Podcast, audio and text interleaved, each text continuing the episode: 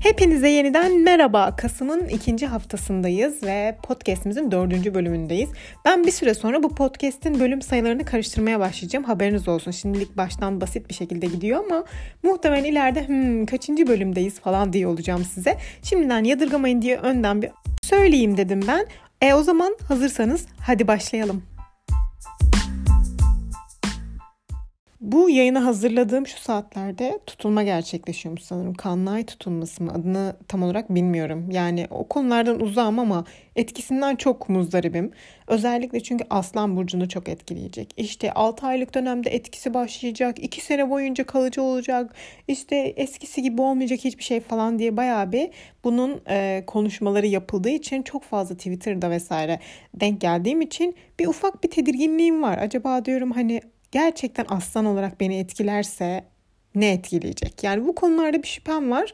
Ama şu anda gerçekleşen bu tutunmaya karşı ön yargımı kırarak diyorum ki neydi o cümle? Aldım kabul ettim oldu muydu?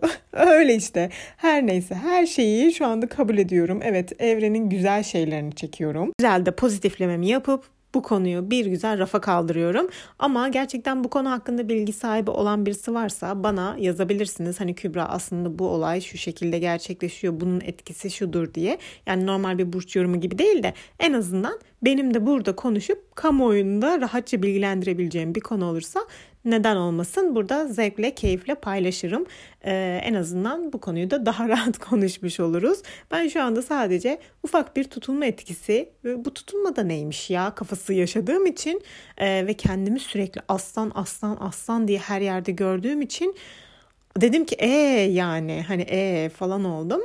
O yüzden de e, merakla bekliyorum. Umuyorum ki sadece aslan burçları için değil ya da o dört burç için değil hepimiz için çok güzel bir tutulma etkisi olur. Ya da tutulma etkisi de demeyelim de buna. Genel olarak hayatımıza iyi yönde yansıyan günlerimiz olur. Yani bu bir başlangıçtır belki de hiç bilemeyiz diyorum ve bu konuyu artık kesin olarak kapatıyorum. Bu haftanın bahsedeceğim ilk konusu üstümdeki kasvetli hava etkisi. Belki sesimden anlamışsınızdır ama bu hafta benim için birazcık zor başladı açıkçası. Böyle kafamda dönüp duran sorular, böyle gerginliklerimin bazı kısımları e, ortaya çıkmış oldu. Yani önüme serilmiş oldu ve ben tabii ki bunları üst üste binince otomatikman bir mod düşüklüğü yaşadım. Tabii ki kendimi keşfettiğim için hani bu motivasyonumu nasıl yükseltirim, neler yapmam gerekiyor bunları en azından bildiğim için tabii ki de daha kolay ilerliyor bu süreç.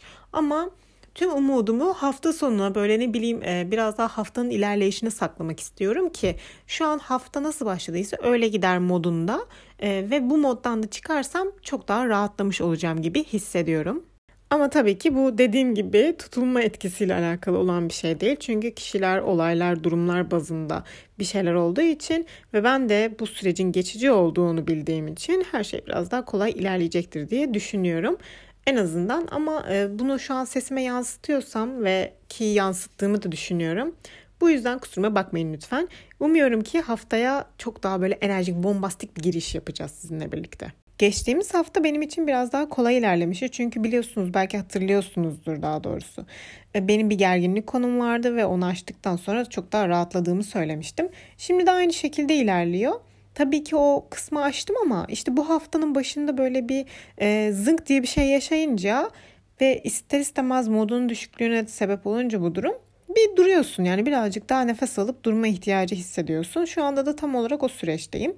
Ama yani geçtiğimiz pazar özellikle özellikle pazar gününü yani çok fazla sevdiğimi söylemem gerekiyor. Çünkü böyle ya ben duygularını çok fazla belli eden bir insanım. Yani beni oturup karşınıza aldığınızda, benimle konuşmaya başladığınızda ya da telefonda ya da mesajda her şekilde olabilir. Bir şekilde duygularımı böyle belli edip o an iyiysem iyi olduğumu, mutluysam mutlu olduğumu, heyecanlıysam heyecanlı olduğumu belli eden bir insan olunca tabii ki de bu sürecim de e, ister istemez böyle oluyor ve tam olarak pazar günü böyleydim. Heyecandan karnım ağrıyordu. Yani o derece Bununla ilgili komik bir anım var. Yani çok güleceksiniz muhtemelen ama ve en yakın arkadaşlarından bir tanesi de bunu dinlediğinde gülecektir. Yani kahkahaları boğulacaktır. İyi ki burada değil. Burada olsaydı zaten eyvah eyvah derdik. Yani hani ağzından ne çıkacağı hiçbir şekilde belli olmazdı. O yüzden ben size olabildiğince üsturuplu bir şekilde anlatacağım. Üniversite dönemiyle alakalı bir durum bu. Şöyle oluyor. Şimdi ben normalde işte sınavlarda vesaire stres yap yapan bir insanım. Yani tabii ki böyle aşırı abartılı bir stres değil ama böyle bir stres döngüm oluyor. illaki oluyor. Ve karnım ağrır. Standart. Yani her ne zaman ben bir sınava girsem işte benim zamanımda mesela orta öğretim kurumları sınavı vardı. OKS vardı. Sonra YGS, LYS falan hepsine girerken bir karnım ağrırdı. Ama nasıl bir karın ağrısı biliyor musunuz? Sanki gerçekten midemi falan bozmuşum. O kadar bir karnım ağrıyor. Ama bir etkisi var mı? Hayır yok. O sınav salonuna girip oturduğumda sınavın başına geçtiğimde işte kağıtlar dağıtıldığında benim hep bu karın ağrım geçerdi. Hiçbir şey yok gibi. Hani çok normalmişim gibi olurdu. Yine aynı şekilde bu üniversite döneminde biraz daha fazlalaştı. Tabii yani çünkü bunun e, üniversitedeki stresi biraz daha üst boyuta vardı. Çünkü işte hani kalacaksın mı geçeceksin mi yoksa büte mi kalacaksın yaz okulu mu ne yaz okulu mu falan diye hani böyle vize final stresleri çok daha fazla oluyordu. Ya sınav salonuna girdiğimde dediğim gibi her şeyim karnımın ağrısı falan geçiyordu ama arkadaşım hep şey yapardı. Sakin bir şekilde bakar ve derdi ki hayır karnın ağrımıyor kendine gel sadece streslisin şimdi geçecek falan derdi ve ben gerçekten oturduğumda geçiyor olur. Yani onu sakinleştirmesiyle daha doğrusu onun o tavrıyla yani komik de gelen tavrıyla ben çoğu şeyi bu şekilde atlatmış oldum ama tabii ki de streslerim hep baki kaldı. Ben hala şu döneme kadar e, ne olursa olsun o streslerin hep benzerlerini yaşıyorum. Yani sanırım benim de bir şekilde stresimi belli etme yöntemim de bu. Ee, dediğim gibi hani duygularımı da belli eden bir insan olduğum için herhalde stresimi de bir şekilde buraya yansıtıyorum. E, geçen günlerde de böyle bir şey yaşadım. İşte arkadaşıma yazdım hatta. Ben dedim karnım ağrıyor çok stresliyim falan yapıyorum. O da dedi ki sakin ol çok güzel geçecek falan filan diye. Böyle bir dönemim daha oldu. Nur topu gibi. Öyle eğlenceli. Bunu da size anlattım. Ben bunu niye anlattım bu arada? Evet pazar gününden gelmiştik biz buraya. Tamam şimdi hatırladım yani konuyu da netleştirdim kendi içimde. Öyle yani hani benim hakkımda söyleyebileceğim en doğru şey bu olur sanırım. Duygularını belli eden bir insan olarak ne yapayım? Duygusal bir insanım yani bunu saklayacak değilim. Allah'ın bildiğini kuldan mı saklayacağım gibi bir cümleyle bu konuyu da kapatma isteği duyuyorum şu anda. Yoksa daha fazla uzatacakmışım gibi. Şimdi yine gelelim biraz daha gıybetsel mevzularımıza.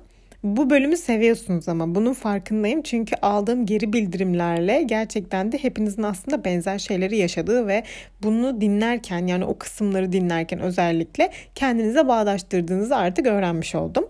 Yine umarım ki bağdaştıracağınız bir şeydir mi desem ya da umuyorum ki böyle şeyler başınıza gelmemiştir mi desem orayı tam olarak kestiremiyorum ama bu hafta gıybetsel yapacağımız kişi ve kurumlarla ilgisi olmayan konum şu.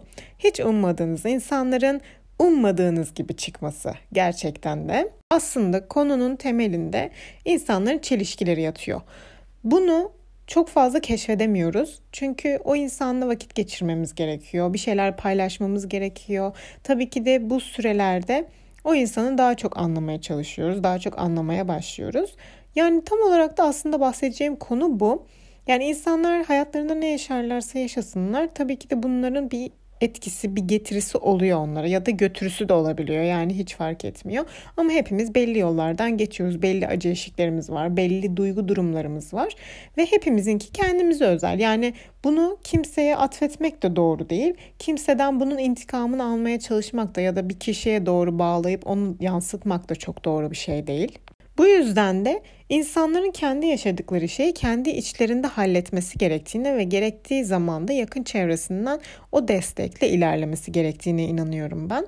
Çünkü sen bir dert yaşıyorken karşı tarafa o derdi farklı bir şekilde yansıttığında anlamı kalmıyor. Sen derdinin acısını karşındaki insanlar çıkarmış oluyorsun. Bu yüzden de mesela insanların çoğu duygu durumları bana çelişkili gelmeye başladı.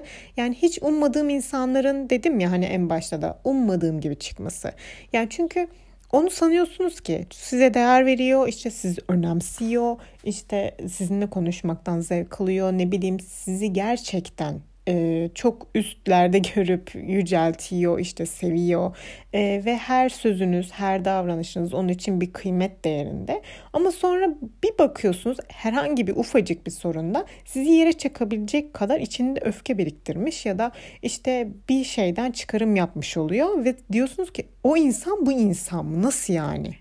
O yüzden diyorum ki yani insanlar gerçekten tuhaf olabiliyorlar ve çelişkilerle dolu olabiliyorlar. Yani Bakın şuna kesinlikle karşı çıkmıyorum. İnsanların fikirleri değişebilir. Yani ki benim bile değişiyor. Her gün ruh halim fikirlerim değişiyor. değişebilir. Çünkü yaşadıklarımız, o an başımızdan geçen tecrübeler bizim çoğu bakış açımızı da değiştirir potansiyele geliyor. Bunu çok iyi anlıyorum.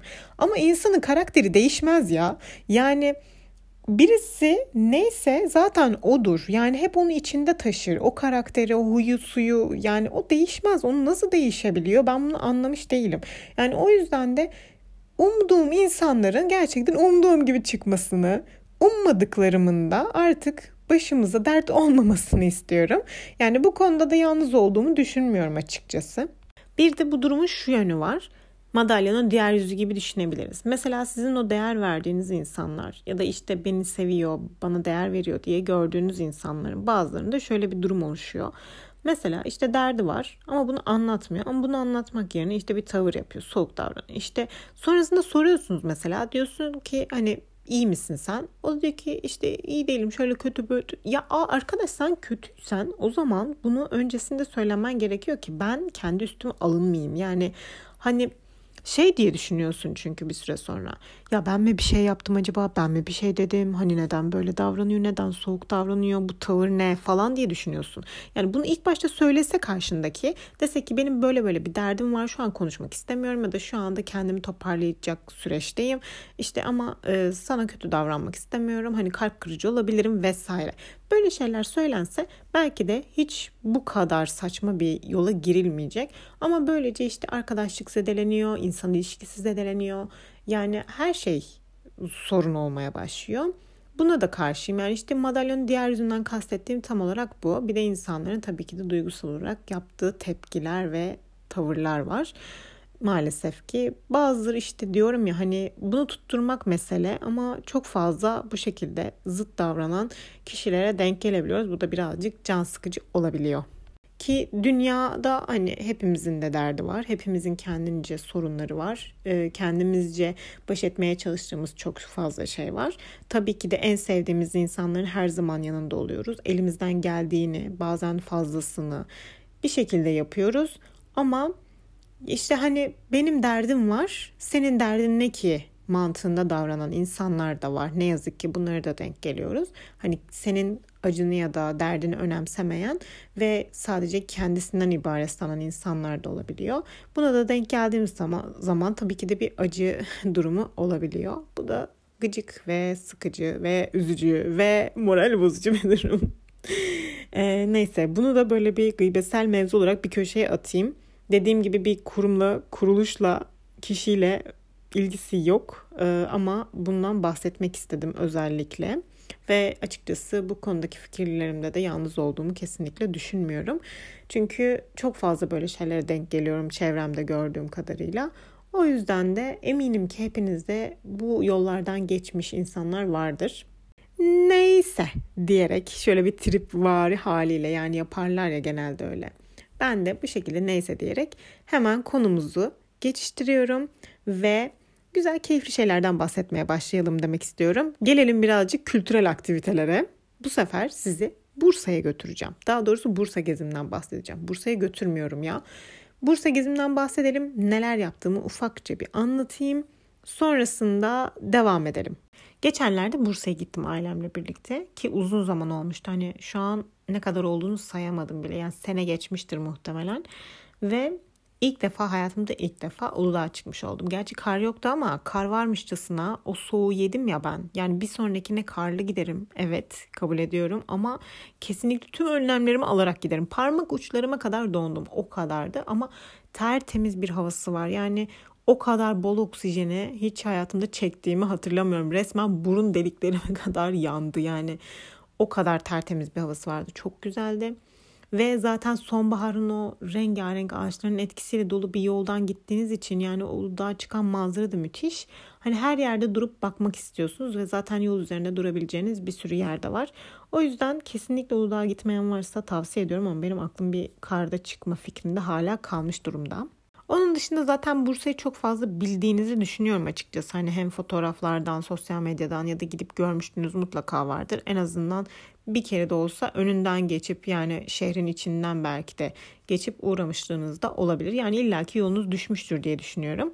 Ee, hani Kozağın zaten mesela ben çok seviyorum Kozağın, Ulu Cami'nin çevreleri vesaire. Hani oraları çok sevdiğim için özellikle bahsetmek istemiyorum şu an. Zaten genel olarak bir turlama gibi bir şeydi benim için. Ama yani Bursa bilmiyorum bana karışık geliyor. Yani İstanbul'dan mesela daha karışık geliyor. Bilemiyorum ya da ben İstanbul alışkın olduğum için diğer büyük şehirler karmaşık da geliyor olabilir. O konuda da bir fikrim yok aslında. Çok fazla yorum yürütmek istemem.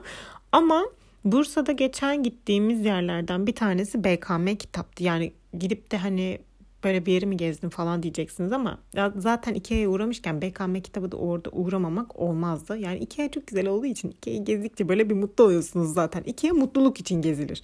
Ama BKM kitabın mesela e, orada yeni açıldığını gördüm. Daha doğrusu bir merkezi yeri vardı ama bir ekstra daha yer açmışlar. Ve içine hayran oldum. Yani kendimi kaybettim. Burada e, resim malzemelerini de zaten satıyorlar. Kitap desen her şey, hobi, e, kafe yapmışlar. Üst katlar var. E, orada ders çalışabiliyorsunuz. Sessiz alanlar çok güzel. E, araştırma yapmak için e, çok uygun ortamlar var. Kesinlikle çok güzel bir mekan yapmışlar. Yani hani kim yaptıysa ellerine sağlık demek istiyorum. Ama çok pahalı. Yani gelin görün ki gerçekten çok pahalı. Ben böyle her şeyi dibim düşmüş bir şekilde girdim zaten. Önce kitap bölümüne bir dibim düştü. Hani zaten kitap kokusuna aşık olan bir insan olduğum için bir girdim kendimi kaybettim. Yani böyle her yeri geziyorum, her yere bakıyorum. Tüm kitapları elleme isteği, bir bakma isteği falan. En son gittim zaten Van Gogh'u buldum. Resim bölümünde ben kaldım. Hani beni orada unuttular. Ben gerçekten sadece Van Gogh'un kısmında böyle kaldım. Saatlerce resim bölümüne baktım. Hani bayağı da güzeldi. Sonrasında malzeme kısmına geçtim ama malzeme kısmına geçince birazcık kafayı yeme aşamasına geldim. Çünkü normal fiyatların neredeyse 2-3 katı fiyatta satılıyor ve bazı şeyler gerçekten de e, yanlış bulduğum şeylerdi. Yani örneğin mesela fırçalara bakıyorum. Fırçaların çoğu denenmiş. Üzerinde boya kalıntıları kalmış. Fırçaların uçları sertleşmiş. Yani mesela bronz markasının fırçasının ucu nasıl sertleşir? Sertleşmez yani. Hele ki sıfır bir fırçaysa. Yani üstünde boya kalmış. Sapında boyalar var. Her şeyi denemişler. Yani birazcık açıkçası orada e, çok fazla tüketim kısmına girmişler. Erkenden tüketim, kullanmadan tüketim kısmına. Ve her şey de çok pahalıydı. Yani defterinden tutun da hani kalemine en ufak şeyine kadar çok fazla pahalıydı. O yüzden alamadan ve ya ben bunu trend yoldan daha ucuza alırım mantığıyla e, sadece göz atıp çıkmış oldum. Ama kesinlikle çok güzeldi. Bir deneyim yani Ikea'yı gezmek gibi işte ama Ikea'da tabii ki ihtiyaçlarımızı alıyoruz da. Yani BKM kitapta mesela ihtiyaçlarımızı alamayız. Çünkü pahalı. Ama insanlar bunun farkında bilmiyorum. Ben çok fazla piyasasını araştırdığım için yani en azından resim malzemelerin ya da kitapların çok fazla alışverişini yaptığım için bir gördüğüm zaman böyle dudağım uçukladı. Evet gerçekten uçuklamış olabilir bu arada. Yani hiç abartmıyorum ki abartıyorsun falan diyeceksiniz ama kesinlikle o gün oraya gittiğinizde siz de göreceksiniz. Bir gün yolunuz düşerse fiyatlar gerçekten 2-3 katı ve böyle elinizi bırakıp hemen kaçasınız geliyor. Yani ay dokundum inşallah bir şey olmaz falan diye öyle bir mantıkla çıkıyorsunuz. Ama yine de gezmesi tabii ki de keyifli mi? Keyifli. Ona kesinlikle söyleyecek lafım yok. Böylece Bursa gezimde çok kısaca bir bahsetmiş oldum. Çünkü dediğim gibi çok fazla bir şey yapmadım. E, o yüzden de kısa bir tur oldu. Böyle bir keyifli bir an oldu. Şimdilik diğer konumuza daha rahat geçiş yapabiliriz. Hazır resimden de bahsetmişken dijital kısma da geçtiğimi şurada bir açıklamak istiyorum. Dijital çizme daha doğrusu. Şimdilik parmakla çalışıyorum. Yani parmakla alışmaya çalışıyorum. Ama kalem aldıktan sonra yeniden size güncelleme editi sunacağım burada. Zaten böyle bir hep hayalimde vardı kendi tasarımlarımı üretmek. Bunu tabii ki de resim anlamında yaptım ama şimdi de dijital anlamda yapıyorum. Evet dijitale başladım. Yay! Şurada alkış sesleri falan olması lazım. Acaba böyle bir efekt var mı ya? Bu varsa koyacağım arkadaşlar. Bakın yadırgamayın alkış sesi gelirse. Tek korktuğum şey çok fazla kapılıp gerçekten fırçamı ve boyamı unutma kısmı. Çünkü bazı noktalarda bu gerçeğinden daha güzelmiş falan diye kendimi kaptırdığım çok fazla oldu. Bakalım nasıl ilerleyecek. Bu konuda da tabii ki deneyimlerimi paylaşacağım ama kesinlikle hayal ettiğim bir şeye daha kavuşmuş olmanın mutluluğu sabit. Yani geçen hafta halletmeye çalıştığım konu da buydu mesela ve halletmiş olarak şu an gururluyum, mutluyum. Ee, ve süreci paylaşmak için de sabırsızlanıyorum ama tabii ki de şu anda daha eğitim sürecindeyiz. Daha çömezim. Ama ilerleyen süreçte neden güzel şeylerle sizi karşılamayayım demek istiyorum. Şimdilik en azından resim alanında da bu kısmım var. Bir dijital baskı kısmımız var. E, takvimlerin ufak bir tanıtımını yaptım beni resim hesabından takip edenler için. Ve artık dijitale döndürüp satış kısmına da açıyorum. Bilginiz olsun yani burada potansiyel müşterilerim varsa. E, bu kadarlık bir resim mevzum da var bu haftaya dayalı. Onun dışında çok fazla bir şey yapmadım zaten. Yani resimle alakalı da her gün bir resme geri döndüm. Her gün bir tane de olsa mutlaka bir şeyler çiziyorum. Bu da beni biraz daha ısındırmaya başladı. Yani dediğim gibi sadece dijitalde tek korkum o fırçayı acaba bir ara ya bu daha iyi diye bırakır mıyım korkusu var. Çünkü çok daha cazip gelen kısımlar oldu bana. Ama tabii ki de yani boyaya elini sürmek, o fırçayı tutmak, o fırça darbeleri bile birer terapi olduğu için kesinlikle hayatımın aşkı gibi devam ettireceğim şeylerden bir tanesi resim. Onu bırakmam da yani ama bir bir ufak bir kayarım ya ben. Ve tabii ki de sizinle de bu detayları seve seve paylaşıyor olurum. Bakalım neler beni bekliyor bu yolculukta. Bunu da çok merak ediyorum. Umuyorum ki her anlamda güzel bir yolculuktur ve keyif alırım böyle. Her aşamasından keyif alırım, her yaptığımdan keyif alırım. Bu kısımlar birazcık beni heyecanlandırıyor itiraf etmem gerekirse. Resim ve çizim kısmından da böyle bahsettikten sonra şimdi gelelim ki film mevzumuza. Çünkü bu hafta iki film izledim. Çok şaşırtıcı biliyorum. Hatta yeni bir diziye de başladım ama diziden şu an bahsetmek istemiyorum. Çünkü diziyi henüz yeni yeni keşfetme aşamasındayım. Bir de çok kısa bölüm sayısına sahip olduğu için hemen izleyeceğim bitecek ve muhtemelen haftaya zaten bitirmiş haliyle size genel bir yorum yapacağım gibi gözüküyor. Ama filmlerden bahsetmek istiyorum. Çünkü yavaş yavaş artık böyle bir film moduna da geçmeye tekrardan başladım. Artık kış geliyor malum. Böyle çok güzel battaniye altında izlemelik filmler seçer seçer size anlatırım. Şimdilik bu hafta anlatacağım ilk film, iki film anlatacağım çünkü. İlk filmimiz Catherine Cold Birdie. Ve çok tatlı bir isim var değil mi? Söyleniş de çok tatlı. Umuyorum ki yanlış bir İngilizceyle yanlış bir telaffuzla söylemiyorumdur. Tek korkum bu şu anda. e, Cold Birdie, Cold galiba böyle söyleniyor. Tam olarak emin olamadım ama Birdie diyelim biz. Birdie'ciğimiz çok tatlı. Bu arada Game of Thrones izleyenlerin bildiği Lyana'nın buradaki büyümüş halini izliyoruz aslında. Ve o kızı da çok seviyordum. Game of Thrones'da da çok daha cesurdu. Yani çok küçük olmasına rağmen çok büyük işler başarmıştı. Ve burada da e, Andrew Scott var yine başrollerde gördüğümüz ve o, o zaten yani benim için izleme sebebi gibi bir şeydi.